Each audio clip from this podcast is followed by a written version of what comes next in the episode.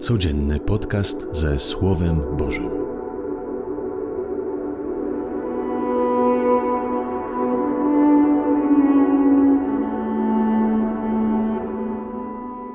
Z Ewangelii według świętego Jana.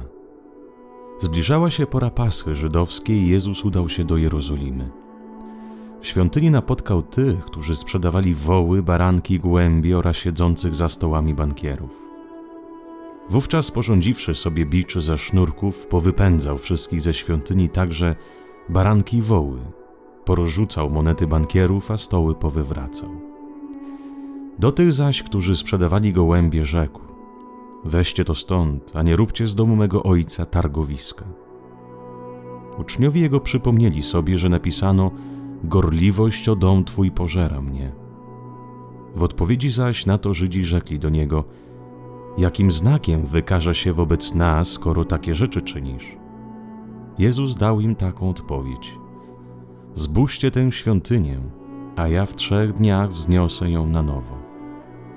Powiedzieli do niego Żydzi: Czterdzieści sześć lat budowano tę świątynię, a ty ją wzniesiesz w przeciągu trzech dni? On zaś mówił o świątyni swego ciała. Gdy zatem zmartwychwstał, Przypomnieli sobie uczniowie Jego, że to powiedział i uwierzyli Pismu i Słowu, które wyrzekł Jezus. Oto Słowo Pańskie. Chwała Tobie, Chryste.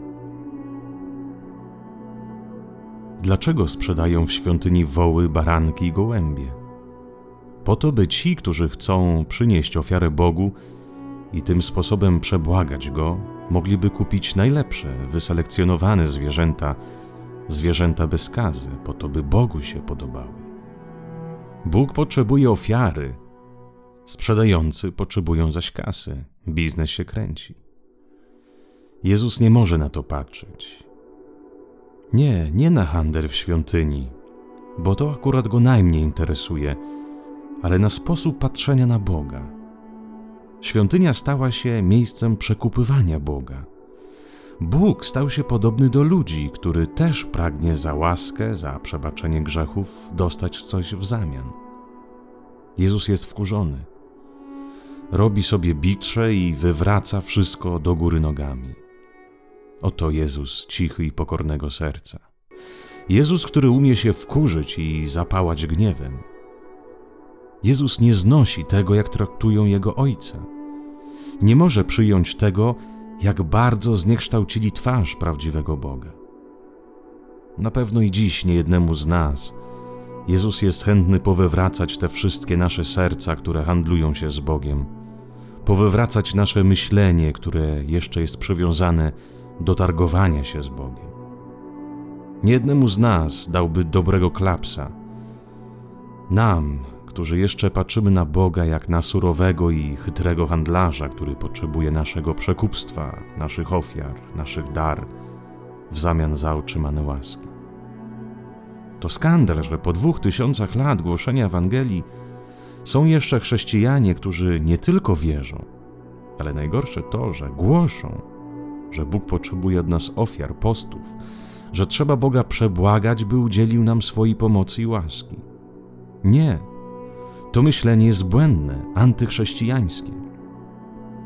Jezus z furią wyrzuca bankierów ze świątyni, by nie robili targowiska z Bogiem. Jezus chce dziś i Twoje wierzenie wywrócić do góry nogami, by się ocknął i zacząłbyś patrzeć na Boga tak, jak nam zaświadczył Jezus Chrystus. Z Nim nie trzeba się handlować i targować, On jest Ojcem, który pierwszy wychodzi naszym potrzebom. Koniec i kropka. Wiem, że wielu z nas ma blokadę przed tym Bogiem dobrym, bo tak zostało nam wpojone z dzieciństwa. Bądź grzeczny, a jak nie, to Bozie cię ukaże. Przyjmij dziś Ewangelię. Przyjmij dobrą nowinę o Bogu. Jego nie trzeba przekupić.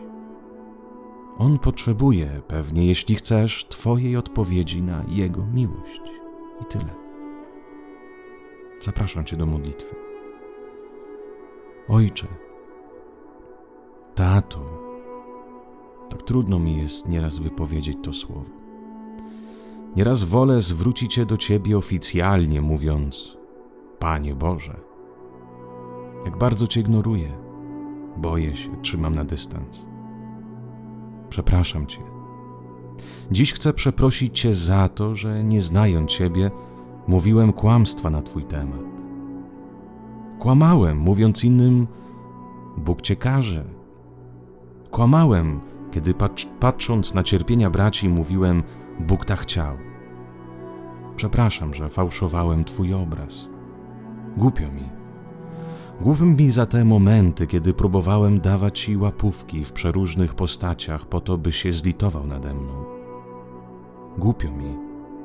Głupio mi przed Twoją dobrocią i miłością. Przepraszam. I dziękuję Ci za Twojego Syna, który poprzez dzisiejszą Ewangelię z siłą powywracał wszystkie moje zaskórniaki, przygotowane jako dań dla Ciebie. Tato, teraz już Cię nie będę przekupywał, bo wiem, że jesteś najlepszym i znasz mnie i także zaradzasz moim potrzebom. Tato, od dziś będę Cię kochał, będę Ci ufał i będę Ci dziękował, a nie przekupywał. Amen. Życzę Ci dobrego i błogosławionego dnia z Panem Bogiem.